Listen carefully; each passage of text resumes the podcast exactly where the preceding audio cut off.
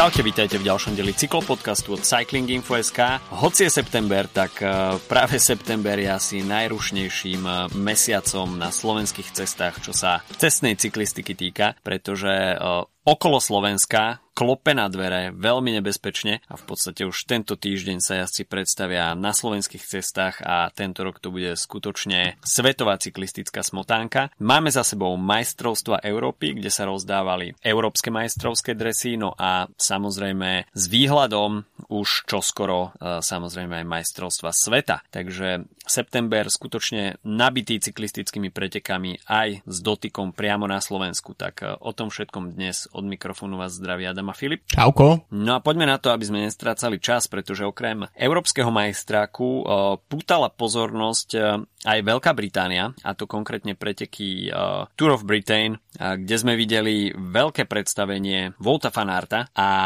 asi nikoho neprekvapuje, že Volt Fanart po veľmi úspešnej sezóne chce zakončiť kalendárny rok 2021 v dúhovom drese. No a v podstate celý belgický tím sa pripravuje na svoje domáce majstrovstva sveta s Voltom Fanartom ako dopredu jasným lídrom a dá sa povedať, že táto stávka na jednu kartu v osobe Volta Fanarta sa zdá byť zatiaľ skutočne dokonale nalinkovaný plán, podobne ako sme to videli už vo viacerých prípadoch, dajme tomu aj vo forme Marka Cavendisha, keď podstate celý taký ten dlhodobý program bol smerovaný v podstate na svetový šampionát a ten Project Rainbow uh, dokonale uh, pretavil potom Mark Cavendish na duhový dres, tak uh, Volt Fanart skutočne smeruje uh, k domácim majstrovstvám sveta vo veľkej forme a ako už aj prezentoval Remco Evenepoel po tých úspešných, neúspešných, on to, on to hodnotí všelijako, uh, skôr ako premarnenú príležitosť ako sa vyjadrila, ako sa k tomu ešte dostaneme, tak uh, ho to mrzelo ešte o to viac, že uh, vie, že na majstrovstvách sveta bude pomáhať, aj keď asi rád, Voltovi Fanartovi, uh, tak Volt Fanart skutočne vzbudzuje teraz veľkú pozornosť, veľký rešpekt a tie výkony, ktoré podal na pretekoch okolo Veľkej Británie, tak uh, sú nielen pozoruhodné, ale miestami až dýchberúce. Tak je to veľký výkon, keď uh, pred v podstate hlavnými pretekmi sezóny alebo jednými z hlavných pretekov sezóny, tak vyhráš na etapaku 4, 4 etapy. Um, opäť, uh, opäť sa ukázala tiež uh, tiež sa ukázalo, aký je Wout van Aert uh, všeo, všeobecne zdatný cyklista, to znamená, mm. že uh, zajazdil, uh, vyhral šprinty, vyhral takisto povedzme trochu kopcovitú etapu, alebo respektíve etapu s, so záverečným takým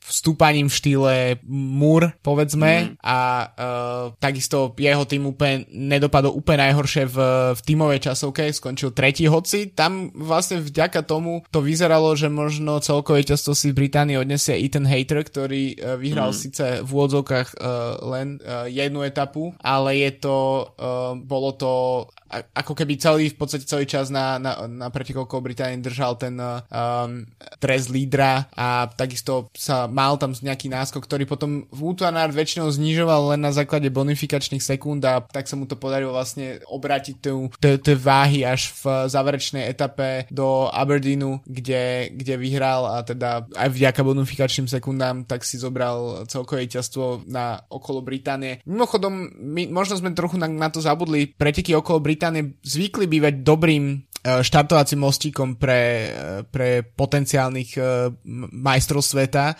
Možno v tej mm. Saganovej ére to nebolo až také výrazné, lebo on tieto preteky nejazdieval, ale v, predtým Kviatkovský napríklad, keď bol majstrom, tak odjazdil myslím okolo Británie.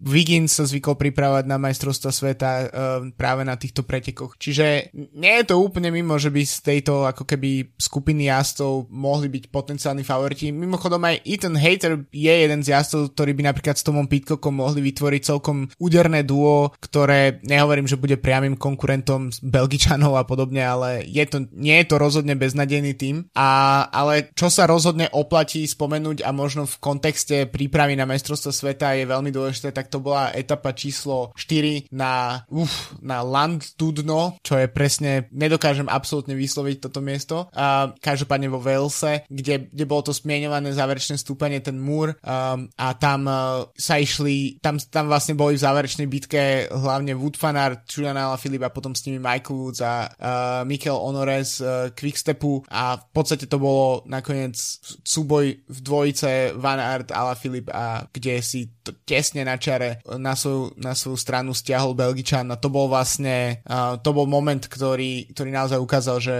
že Van Aert je v neuveriteľnej forme a v neuveriteľnej podobe, pr- pohode, pardon, lebo to je, to bolo víťazstvo, ktoré naozaj m, nebolo podľa mňa v teréne, ktoré by mu, ktorý mu absolútne sedel. A to znamená, Van Aertovi ako keby sedí takmer každý terén, ale tuto naozaj to bolo, bola ukážka toho, že um, je ten um, je naozaj v van, vynikajúcej forme. A odporúčam všetkým si pozrieť uh, záverečných povedzme 5 km tejto etapy alebo možno 10 km tejto etapy, lebo aj nielen to samotné víťazstvo a ten šprint medzi uh, Van Artom a Filipom, ale aj celé to prostredie, um, ako to vyzeralo v záverečných uh, kilometroch v tejto etapy, tak, uh, tak to stojí za to si naozaj bol jedna podľa mňa z krajších etap televízny, uh, ktoré sme v televízii mali možnosť sledovať v posledných mesiacoch. No, ten súboj Fanarta s Filipom, tak uh to bolo skutočne možno taká predzvesť, čo, čo uvidíme na majstrovstvách sveta. Určite nie jeden cyklistický fanúšik by bol rád, keby že uvidíme takéto meranie síl, ale fanart tam skutočne potvrdil to, že patrí k veľmi nevyspytateľným jazdcom a keď sme tam videli Vúca ako pritvrdzuje muziku, to, že to dotiahne Ala Filip, tak o tom asi nikto nepochyboval a fanart tam možno predviedol niečo podobné ako Colbrelli. Uh, pár dní neskôr na majstrovstvách Európy, kde v podstate to bolo na pár sekúnd u neho boj o prežitie, ale v podstate ako, ako náhle sa to stúpanie prehuplo do určitej fázy, tak Fanart už ako keby bol favoritom číslo 1. Takže sám som zvedavý, ako Volt Fanart nakoniec doladí tú formu na majstrovstva sveta. Zdá sa, že všetko je skutočne vydlaždené pre ňoho, rovnako aj profil trate, takže až sa bude vyberať nejaký favorit číslo 1, tak eh, myslím, že Wout van Aert eh, bude to práve on a Belgičania budú tento rok eh, veľmi silní. Takže toľko preteky okolo Veľkej Británie, Wout van Aert víťazom v GC a 4 víťazné etapy, takže určite veľká pozornosť na belgického superfenoména. No a Poďme teraz e, preladiť na európsku nôtu, e, a teda majstrovstva Európy, 6. E, edícia a tento raz v Trente, čiže v severnom regióne Talianska. Taliani teda takisto veľká pozornosť na Talianov, či už v tímovej časovke mixovanej, ale takisto aj v juniorských kategóriách, no a samozrejme aj v pretekoch Elite, kde mali možnosť zaknihovať štvrté víťazstvo za sebou zo 4 štyrmi rôznymi jazdcami, takže skutočne e, unikát, no a nakoniec sa to aj podarilo, ale kým sa dostaneme k pretekom Elite, tak uh, samozrejme ten program zahrňal viaceré kategórie. Tímová časovka mixovaná, čiže traj, traja mužskí jazdci, tri ženské jazdkyne. Zaujímavý koncept, ktorý UCI už načala aj na majstrovstvách sveta. Hoci teda po tohto ročných európskych majstrákoch ostávame znova skepticky voči tomuto formátu a viaceré týmy tam v podstate neposlali nejakú svoju úplne top zostavu. Jednak iba 8 štartujúcich, čo si myslím, že je dosť chudobné eh, na to, že to má mať celoeurópsky význam. Na druhej strane štartovať iba preto, aby sa štartovalo a potom ti Gana spol nadelia, mm. neviem, 10 minút, tak si myslím, že to, to tiež netreba úplne uh, siliť, ale Taliani potvrdili to, že momentálne patria na poli časovkárov k, té, k svetovej špičke a myslím si, že tých 20 sekúnd, ktoré nadelili Nemcom, tak uh, si myslím, že Nemci ešte môžu byť spokojní, že to ostalo pri takomto čase. Tak uh, v podstate, keď sa pozrieš na, tú, na, te, na to rozloženie tých 8 krajín, ktoré štartovali, tak povedzme, že boli 4, ktoré realisticky mohli pomýšľať na, mm. na medailu, možno iba 3 dokonca. Uh, Rakúsko, Rusko, Ukrajina, Polsko. Uh, dokonca dokonca ešte aj v rámci týchto krajín neprišli s nejak najsilnejšími zostavami. Poliaci napríklad tam nastúpili vyslovene s, s výberom, ktorý, ktoré mená som často počul prvý raz a to sa snažím nejakým spôsobom orientovať v polskej cyklistike. A uh, tam bolo možno najzaujímavejšie možno to, že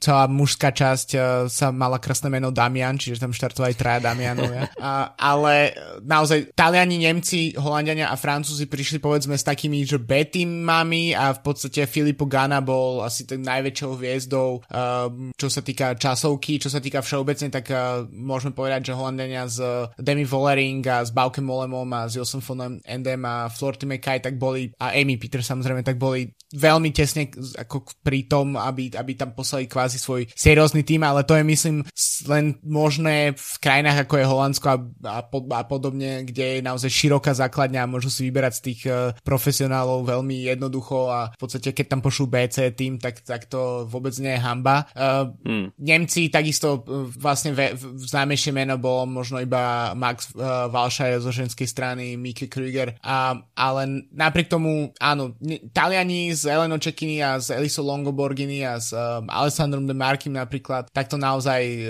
zajazdili, no to líderstvo Ganu bolo v tej mužskej časti bolo naozaj vidieť a bolo to proste, je to jazdec, ktorý dokáže ťahať nielen sám seba, ale dokáže ťahať celý tým, videli sme to na Olympiáde v, v stíhacích pretekoch uh, tímovej, tímových, takže to je, um, ja s, musím povedať, že keď sa zavádzal tento koncept tejto, ča, týchto štafiet, tak uh, mne sa to osobne páči, akože že nejaká forma prepájania mužskej ženskej cyklistiky.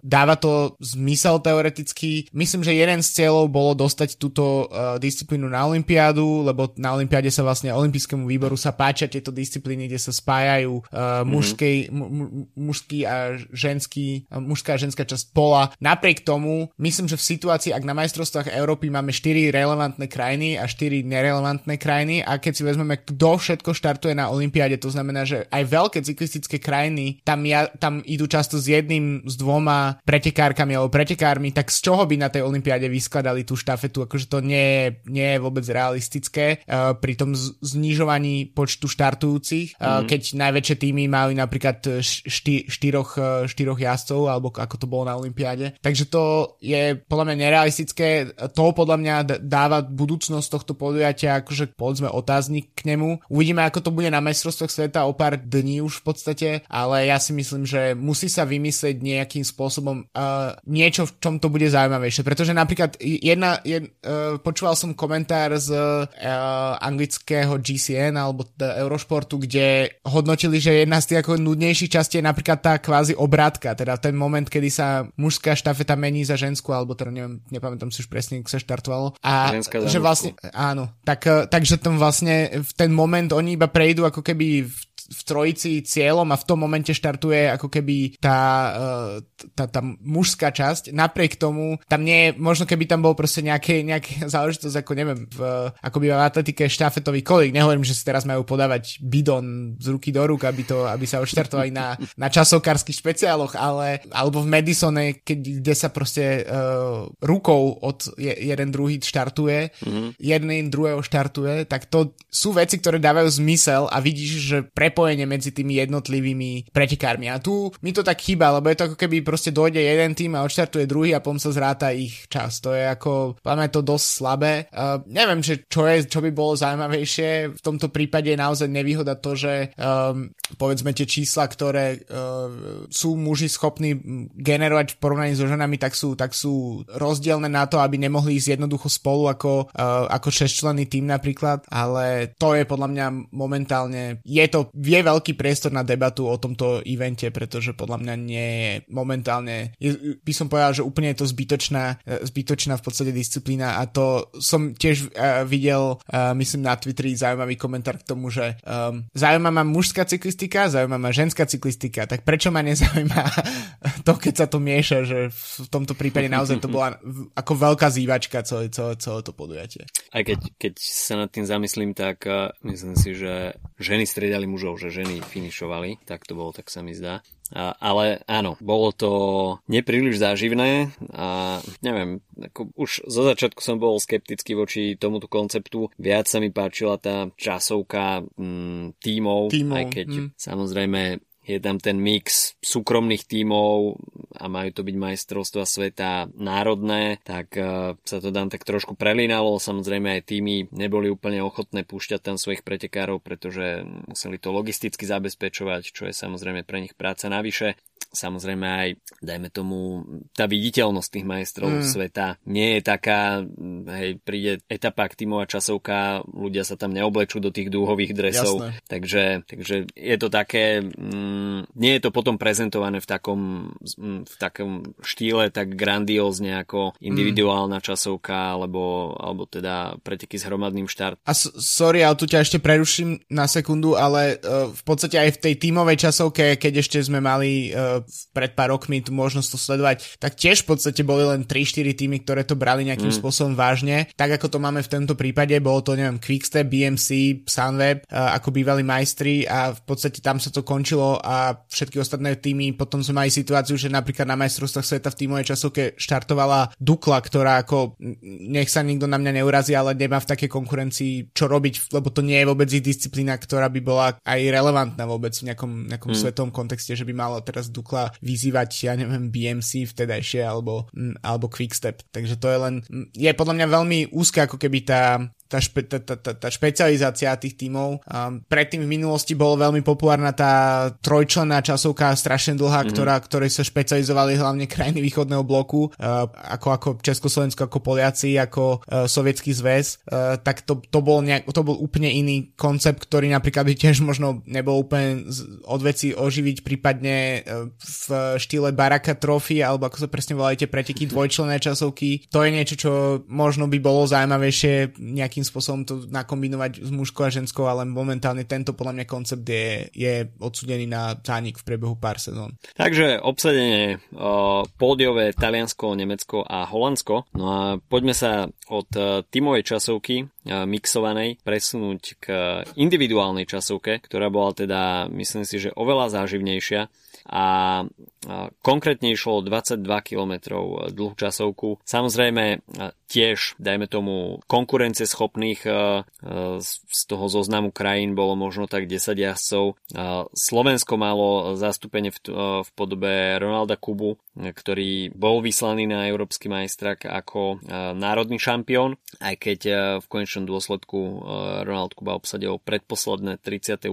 miesto a aj to Evaldas Šiškevičius mal nejaké technické problémy, keďže dokončoval na klasickom cestnom bicykli. Takže nie príliš dobrá prezentácia pre slovenskú časovku a asi aj toto je taký odraz aktuálnej pozície Slovenska na tom časovkárskom poli, kde v podstate národný šampión je poloprofesionál, až by sme to takto mohli nazvať a v podstate potom máme takéto zastúpenie aj na medzinárodných podujatiach, kde v podstate nemáme nejaký nárok na konkurenciu. Takže časovka veľmi zanedbávaná na Slovensku a s tými svetovými veľmocami sa nemôžeme absolútne ani porovnávať, ale keď sa pozrieme teda na tých top favoritov, tak tam asi svietili najviac tri mená, ktoré nakoniec aj e, obsadili pódium. E, Evenepoel, Gana a Kung. E, Kung ako obhajca majstrovského titulu určite mal chuť zopakovať si titul z minulého roka a to sa mu nakoniec aj podarilo. 8 sekúnd nakoniec nadelil Filipovi Ganovi a obhajil európsky titul. Pre Ganu určite trošku sklamanie, pretože na domácej pôde sa chcel stať európskym šampiónom, nakoniec nevydal vydalo, no a 15 sekúnd nakoniec eh, stratil v cieli Remko Evenepoel, takže Remko, Remko si načal tú medailovú bilanciu na majstrovstvách Európy už individuálnou časovkou a nakoniec bronzovou medailou. Dlho tam bol v popredí Stefan Biseger, takisto švajčiar, ale nakoniec teda Štefan Kung, ktorý štartoval ako úplne posledný, tak dokázal v tej druhej polovici trate ešte zrýchliť a stiahnuť tu, tak sa mi zdá, trojsekundovú stratu ktorú mal na tom prvom medzičase na Filipa Ganu, ktorý vyzeral byť od začiatku uh, ako najsilnejší, nakoniec však uh, Štefan Kung načasoval uh, to tempo úplne ideálne a v samotnom závere dokázal získať 8 sekúnd na Filipa Ganu. Takže pre Kunga uh, druhý po sebe idúci európsky majstrovský dres v, indi- v individuálnej časovke. Je to trochu takým taká cena utechy pre Štefana hmm. Kunga každý rok podľa mňa, lebo v podstate víťaz často na Grand Tour uh, v časovke ho obchádza takisto uh, dúhový dres, ale je to tiež ukážka toho, že naozaj sa tej disciplíne venuje. Môžeme odtiaľ preskočiť tiež k ženskej kategórii, kde tiež väčšine druhá Marlen uh, Roser zo Švajčiarska tento raz obsadila prvé miesto. Je to jazdkynia, ktorá bola druhá na Olympiade za Annemiek van Vleuten, predtým bola myslím druhá minulý rok na majstrovstvách sveta v Taliansku za Anno van der Bregen. Pódium doplňala, doplňala potom Ellen van Dijk, ktorá, pre ktorú, ktorá myslím trojnásobná majsterka Európy, tiež jedna z tých jazdkyň, ktorá vždy na, tom, na týchto pretekoch uh, exceluje a ešte bude o nej reč a tretia Lisa Brennauer z Nemecka. Tam možno takým môžeme trochu aj odskočiť k tým uh, výsledkom Slovákov. Spomínal si uh, Ronalda Kubu. Uh, v podstate v ženskej uh, časovke sa situácia medzi nami a Litovčanmi vymenila. Tam sme mali my na poslednom mieste Terezu Medvedovú a pred ňou bola uh, reprezentantka Litvy na 32. mieste, ale možno stojí za to spomenúť uh, juniorské kategórie, uh, pretože mm-hmm. v, napríklad Martin Svrček, ktorý tento rok vyhráva čo sa dá v, v Taliansku v juniorskej kategórii, tak uh, skončil v individuálnej časovke na 16. mieste, čo je celkom um, rež, podľa mňa ako číslo hodné rešpektu. Uh, Nora Enčušová, ktorú sme, uh, s ktorou sme mali aj tento rok rozhovor, tak uh, je, tak uh, štartovala poprvý raz medzi v kategórii U23, tam skončila na uh, 18. mieste, čiže tak v strede pola tiež na to, že je to v podstate uh, štartovala aj medzi jazdkyňami, ktoré teda majú 23 rokov jazdia vo World Tour, tak uh, je to to veľmi dobrý výsledok. A potom asi najvý, Martin Sverček sa tiež postaral asi najlepší, alebo teda určite najlepší výsledok pomedzi Slovakov v rámci celých majstrovstiev Európy a to je uh, 8, 8 miesto v uh, cestných pretekoch, uh, teraz pretekoch s hromadným štartom, uh, takže tam uh, sme aspoň jedno miesto v top 10 pre, pre Slovensko od uh, Martina Svrčka a myslím, že čiastočne tiež potvrdenie to, že tie jeho výsledky v Taliansku z tejto sezóny nie sú náhodou. Oh, Martin Svrček jednoznačne asi najväčšia nádej uh, slovenskej cyklistiky do ďalších rokov a myslím si, že pokiaľ niekto nesleduje cyklistiku pravidelne a zachytáva iba takéto reprezentačné uh, podujatia, tak uh, tieto majstrovstvá Európy a potom aj nasledujúce majstrovstvá sveta môžu byť veľkým odrazovým mostikom pre Martina Svrčeka aj do takého širšieho povedomia. Nielen teda fanatických cyklistických fanúšikov, ale dá sa povedať, že ľudí, ktorí sledujú šport všeobecne všeobecne, takže až má byť e, nejaké podujatie, ktoré e, sa má podariť a dostať sa do povedomia, tak e, sú to takéto reprezentačné zrazy. Tie majstrovstvá Európy vyšli Martinovi Svrčekovi super. V podstate sa tam dopredu dostala skupina, ktorá si to rozdala o medaily a v tom šprinte tej hlavnej skupiny tak skončil na 5. mieste, čo je si myslím, že celkom solidný výsledok a uvidíme, že ako sa mu bude dariť na majstrovstvách sveta. No a keď sa pozrieme na preteky s hromadným štátom, štartom, ktoré samozrejme putali najväčšiu pozornosť čo sa týka európskeho majstráku, pretože Taliani boli veľkými favoritmi a zložili podľa toho aj tým, tak Matteo Trentin a Sonny Colbrelli boli v podstate tými najhorúcejšími želieskami v ohni pre Talianov. No a ten štvrtý titul európskych šampiónov sa im nakoniec podaril získať v podobe Sonnyho Colbrelliho, keď na konci tvrdil muziku hlavne teda Remco Evenepoel, ktorý zjavne bol pri chuti a ten profil, ktorý narysovali talianskí organizátori, tak bol v podstate šitý jemu ako keby na mieru, avšak eh, Sony Colbrelli sa perfektne pripravil na Benelux túre a momentálne, podobne ako Wout van Aert, eh, sa zdá byť veľmi silný na klasikárskom profile. No a Remko, tak ten sa zdal byť v cieli veľmi frustrovaný. Samozrejme pomýšľal na ten európsky titul, avšak e, tá kritika, ktorá sa možno e, zviezla na Sonyho Colbrelliho, že nestriedal Evenepoolovi tak, ako by mal, e, tak myslím si, že nie je úplne oprávnená, pretože treba trošku pretekať aj s rozumom. Každému bolo jasné, že keď to posledné stúpanie na povo Colbrelli prežije na zadnom kole SRMK, tak že automaticky on sa stáva číslom 1 do toho záverečného šprintu. Takže pokiaľ sa chcel Remko zbaviť Colbrelliho, tak mal podkúriť nastúpanie ešte trochu viac. Nakoniec sa mu to nepodarilo a Colbrelli v podstate uh, už v tej záverečnej uh, fáze uh, sústredil všetky sily na ten záverečný šprint, kde nedal Remkovi absolútne žiadnu šancu, takže pre Colbrelliho myslím si zaslúžený európsky titul.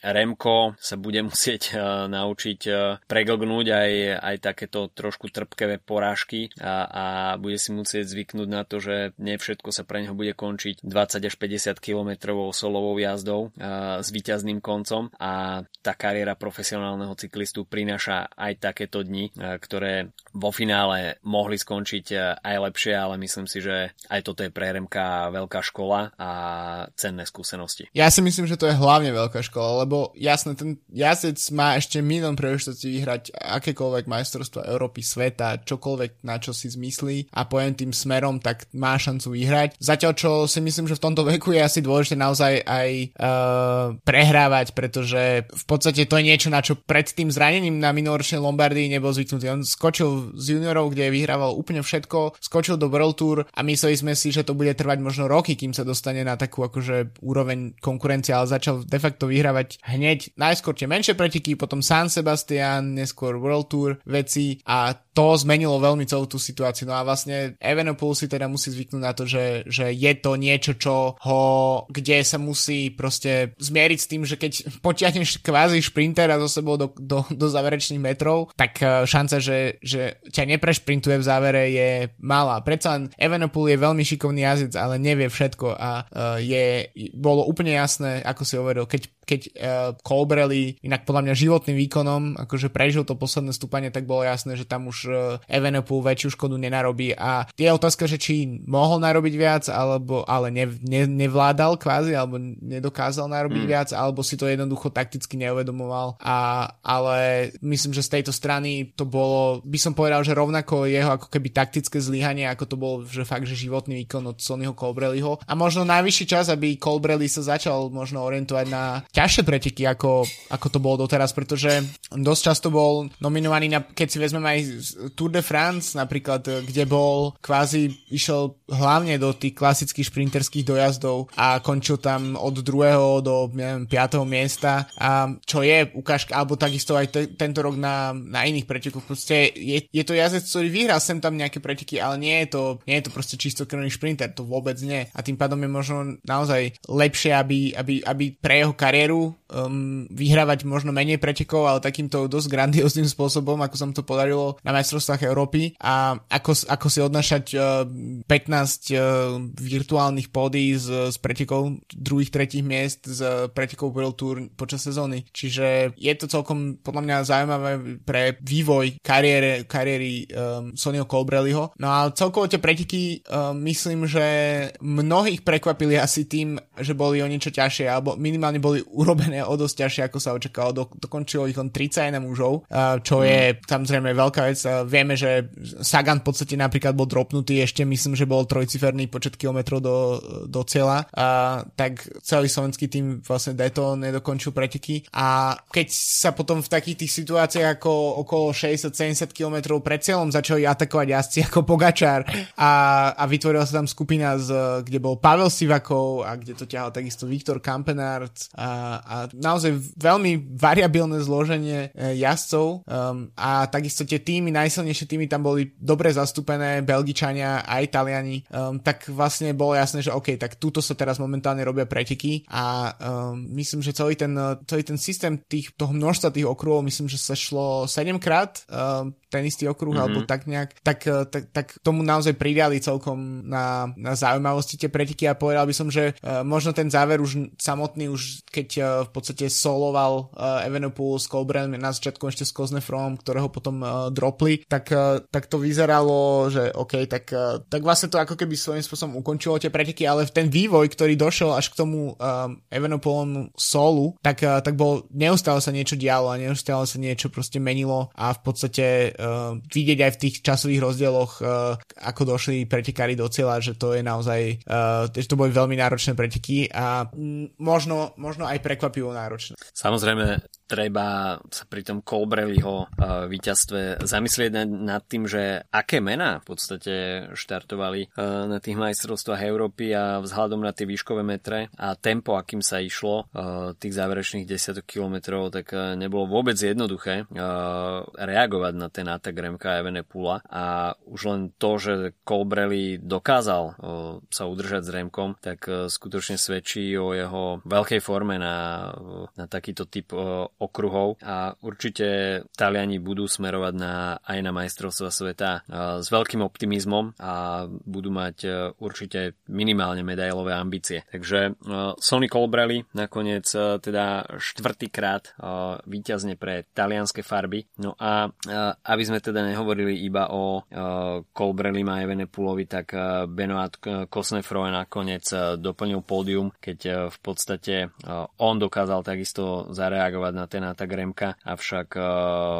to nasledujúce tempo, kde Remko ešte pritvrdil, tak už nebol schopný ustať. Takže uh, taliansko-belgicko-francúzske pódium na, na pretekoch elit s hromadným štartom. No a ešte v rýchlosti spomeňme aj ženské preteky. Keď som spomínal Ellen Van Dijk, že o nej ešte bude reč, tak uh, táto pretekárka nakoniec uh, ovládla z úniku preteky s hromadným štartom, um, keď, takže potom, čo nevyhrala zlato v individuálnej časovke, tak uh, si to tu si napravila chuť. V podstate vynikajúca práca holandského týmu. Mm, Van Dijk bola v celodennom úniku, ale podarilo sa jej držať ten odstup, povedzme, v aspoň dvojcifernom počte sekúnd väčšinu času a tým, že prevahu v tej druhej skupine mali holandianky, bola tam Demi Vollering, predtým tam bola ešte uh, vlastne aj Annemiek van Vleuten, tak uh, sa im darilo dosť brzdiť tú skupinu, aby, aby sa ten, uh, aby si Van Dijk udržala ten rozhodujúci náskok a nakoniec uh, solovo s viac ako minútou pred uh, Lian Lippert a pred uh, Russell Levite z Litvy, tak uh, prišla do, uh, do cieľa ako víťazka. Keď sa pozrieme na o, ten program na nasledujúce dni, tak uh, určite veľká pozornosť uh, bude uh, smerovaná na preteky okolo Slovenska, uh, kde sme už tak trošku zvyknutí v tých posledných rokoch, že uh, tieto preteky naberajú uh, grády a v podstate z takých tých provinčných pretekov uh, sa vyprofilovali preteky okolo Slovenska na skutočne etablované podujatie s tým, že sa termín presunú aj na september, tak preteky predstavujú takú poslednú prípravu pred svetovým šampionátom, čo samozrejme dáva priestor na to, aby prišli aj na Slovensko veľké mená, ktoré sa chcú, respektíve si chcú dať do nôh ešte nejaké pretekárske kilometre pred uh, svetovým šampionátom. No a inak tomu nebude ani tento rok a, a od, uh, už od zajtra, od stredy 15.9. Uh, sa na slovenských cestách počas 5 dní predvedú veľké cyklistické mená. Grand Depart v Košiciach 1,6 kilometrovým prologom, čiže skutočne krátučké také obtočenie sa na tej košickej hlavnej promenáde v starom meste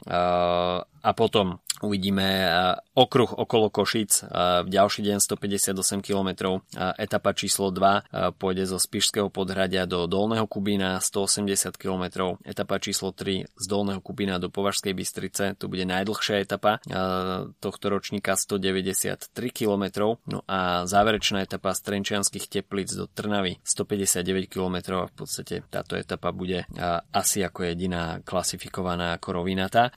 Ináč na programe dňa bude v každej etape viacero stúpaní a v podstate čima kopy tohto ročného okolo Slovenska bude Štrbské pleso, čo v porovnaní samozrejme s tými alpskými velikánmi je iba taký malý skromný brat, ale jazdci myslím si, že absolvujú veľa atraktívnych stúpaní na slovenské pomery samozrejme. No a keď sa pozrieme na štartovú listinu, tak štartovať bude 7 World Tour tímov, Quickstep, Boransgrohe, Team DSM, Astana, Israel Startup Nation, Kubeka a Team Bike Exchange.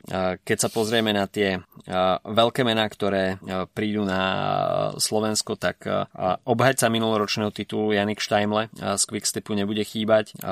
Takisto Quickstep prichádza s Josem Alvarom Hodžom, Liam Casem, Michalom Morkovom, Jasonom Osbornom, Steenom Stilsom a Shaneom Archboldom, takže aj Flying Mallet na slovenských cestách. Jason Osborne mimochodom, um, sorry, že ťa preruším, ale Jason Osborne Osborne je uh, stážista momentálne v, v, v týme uh, Quickstepu. Je to nemecký uh, veslis, vesliar? Veslista? Vesliar. Uh, ktorý je vesliar. takisto prvým vesliar, ktorý je prvým svetovým uh, e-šport uh, šampiónom, teda respektíve v tom uh, tým majstrovstve sveta, čo sme mali uh, minulý rok v decembri, ktoré sa jazdili na Zvifte. Takže teraz to ide vyskúšať aj na cestách a vlastne jedný z prvých pretekov práve po mne spravená uh, u nás okolo Slovenska. No tak snáď dopadlo je do cieľa. Uh, najväčšia pozornosť však asi bude orientovaná na uh, Tim Boransgrohe, samozrejme. Uh, po rokoch lanárenia uh, Petra Sagana na domáce cesty sa to nakoniec organizátorom podarilo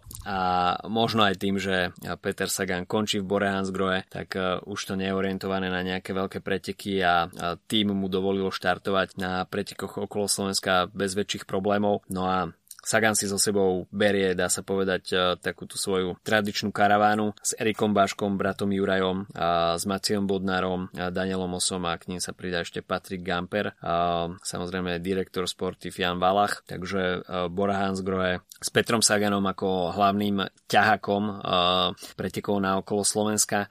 Tým DSM takisto s Jaum Hindlim, Sesom Bolom, s Kasperom Pedersenom, takže toto budú jazdci, ktorí budú určite chcieť pretaviť eh, svoje úsilie do nejakej výťaznej etapy minimálne Astana prichádza s Alexem Lúčenkom, Fabiom Felinem alebo napríklad uh, Davidem Martinellim. Israel Startup Nation, tak uh, hm. toto bola takisto diskutovaná téma. Chris Froome na slovenských cestách, takže štvornásobný víťaz Tour de France, toto tu ešte nebolo, takže Chris Froome si tu bude asi plniť aj svoje marketingové aktivity a rozdávať úsmevy, ale myslím si, že asi nebude chcieť ostať iba pri tom.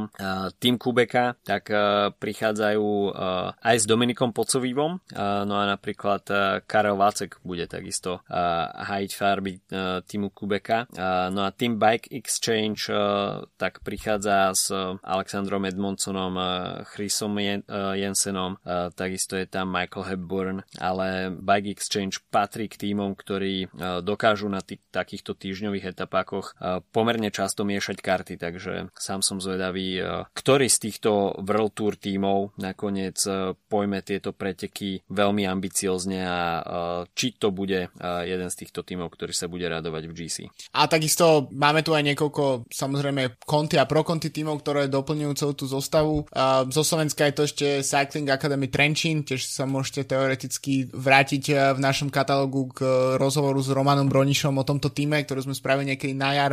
Slovenská národná, samozrejme Slovenský národný tým reprezentácia, takisto Dukla Banská Bystrica od susedov z Čech je to Elko Kasper a Top Forex, uh, za Top Forex takisto nastupuje uh, Slovak Matuš Toček a myslím si, že zaujímavé určite bude aj uh, čo sa týka tých väčších mien, tak uh, Gazprom Roosevelt, ktoré mm. prichádza s Romanom Krojcigerom, uh, takže to je tiež jedno z tých väčších mien, okrem toho teda Bad- Bardiani, uh, ako sme ešte nespomenuli Unoex, Adrian Mobil zo Slovenska, tým Novo Nordisk z, zo Spojených štátov, teda uh, Diabetes Team, uh, kde Charles Planet podľa mňa bude v každý deň v uniku, tak ako to má vozíku na pretekoch okolo Polska, keď tam štartuje. Uh, CTF, uh, Cycling Team Friuli z Talianska, Equipo Kern Pharma zo Španielska, tam bohužiaľ bez Vojtecha Žepu, ktorý, je, ktorý má zdravotné problémy. Mm. Um, Maloja Push Bikers z Nemecka, neviem, či to správne čítam, uh, no a mm. potom uh, Mazovše srdce Polsky, či je jeden z uh, tým, s ktorým trochu taký bizarný názov má,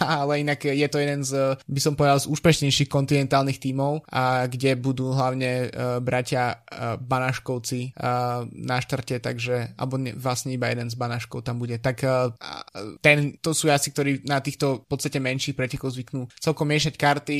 Tu uvidíme, ako to bude v konkurencii World Tour. A myslím si, že to zostáva v World Tour tímov, na ako nie sme zvyknutí na Slovensku, tak asi bude, myslím si, že to zostane v ich rukách, pretože tie ostatné týmy samozrejme môžu skúšať, ale myslím si, že tam tým, že to nie sú len World Tour týmy so svojimi, neviem, CD týmy, týmami, ale sú to väčšinou naozaj solidné zostavy, mnohí jazdci sa pripravujú napríklad na majstrovstvách sveta. Um, som zvedavý osobne naozaj, že čo, čo napríklad kombinácia Morkov a, a Hodge v Quickstepe uh, mm. prinesie, tak uh, a kde a či zobudí nejakú iskru v sebe Sagan na domácich cestách, to budú asi najväčšie podľa mňa otázky, ktoré, ktoré budeme mať. Um, ale sám si celkom netrúfam veľmi odhadnúť, kto by mohol byť celkom víťazom. V podstate v posledných ročníkoch to bol, bol to kto, Ala Filip, bol to Steimle, um, či ešte um, to mi vypadol. Niekto z Quickstepu pred dvoch rokov vypadol. Um, mm, Lampard. Uh, I Lampard. Hej. Uh-huh. Tak, uh, tak, takže asi v takým nejakým, nejakou cestou týchto silnejších klasikárov práve po mne môžeme očakávať, uh, že budú víťazi celkového poradia. No a hlavne bude možno zaujímavý už uh, aj ten samotný veľmi, veľmi kratučký prolog, keďže tie posledné ročníky okolo Slovenska sa skutočne končili uh, sekundovými rozdielmi a takže aj takto krátky prolog, ktorý, kde bude skutočne to štartové pole nadelené úplne do, do desatín, tak, uh, tak bude zaujímavé z toho celkového hľadiska. Uh, opäť trošku škoda, že neuvidíme žiaden horský dojazd uh, v týchto piatich etapách. To je takým našim, uh, nazval by som to možno nesplneným snom zatiaľ uh, na pretekoch okolo Slovenska a samozrejme organizačne by to bolo o niečo náročnejšie, ale myslím si, že tohto ročné, uh, tohto ročné profily etap uh, boli tvorené aj s prihliadnutím na možnú účasť Petra Sagana a organizátori chceli aj týmto slovenskú superstar prilákať na domáce podujatie a dať aj na papieri šancu Petrovi Saganovi získať, keď nie jednu, tak možno hneď niekoľko etap. Takže 5 dní, ktoré čakajú pretekárov na okolo Slovenska, pôjde sa opäť z východu na západ štart v Košiciach, finish 19. septembra v Trnave. A prenosy, skutočne... prenosy, televízne prenosy, prvý raz v histórii, a kompletne televízne prenosy na Eurošporte. Hoci teda nie príliš dlhé, pôjde iba o posledné desiatky kilometrov. Stále lepšie ale, ale myslím si, že to bude skutočne skvelá prezentácia nielen teda slovenskej cyklistiky, ale Slovenska ako takého, pretože prenos, ktorý bude tvorený Eurošportom, tak uh, si myslím, že zaručuje vysokú kvalitu a určite sa Slovensko dostane do povedomia cyklistických fanúšikov a teda aj uh, divákov Eurošportu, uh, ktorí si zapnú preteky. Uh, myslím si, že tieto investované peniaze, išlo nejakých 700 tisíc eur, nebudú len tak vyhodené komínom a až sa má nejakým spôsobom propagovať cestovný ruch, kultúrne pamiatky na Slovensku, tak televízne prenosy cyklistiky sú, sú úplne ideálnym miestom uh, jasné, tá pamiatka sa tam dostane na pár sekúnd zo záberu vrtulníku, ale je to vysielané pre milióny, milióny ľudí. Takže uh, skutočne ten rozptyl tam, tam je veľmi veľký a Slovensko má, čo sa pamiatok uh, uh, týka, ponúknuť veľmi veľa a cestovný ruch si myslím, že toto bude pre ne iba plus, že sa slovenské pamiatky a krajina dostanú uh, takýmto spôsobom na televízne obrazovky. Uh, tým, že ide o domáci uh, týždňový etap naopak, tak by sme si mohli streliť nejakého víťaza. OK, tak uh, začni ty, ja sa ešte rozmyslím.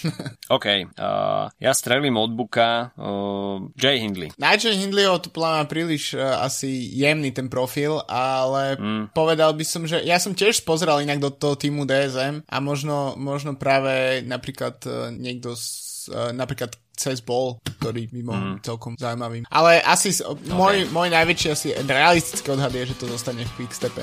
OK. Jay Hindley bol taký typ na nejaký únik, mm. že by sa podaril, ale OK. Myslím si, že uh, reálnejšie je, že to skutočne ostane v Quickstepe a budú rozhodovať uh, bonusové sekundy v cieli. Takže toľko na tento týždeň od nás, preteky okolo Slovenska. Uh, už klopu na dvere a už zajtra v Košiciach uh, budete môcť vidieť prolog. Kto ne nebude uh, sa môcť zúčastniť priamo po pritrati, tak uh, istia to televízne prenosy na Eurošporte. Počujeme sa opäť budúci týždeň už s náladou ladenou na majstrovstva sveta. Majte sa zatiaľ pekne. Čau, čau. Čauko.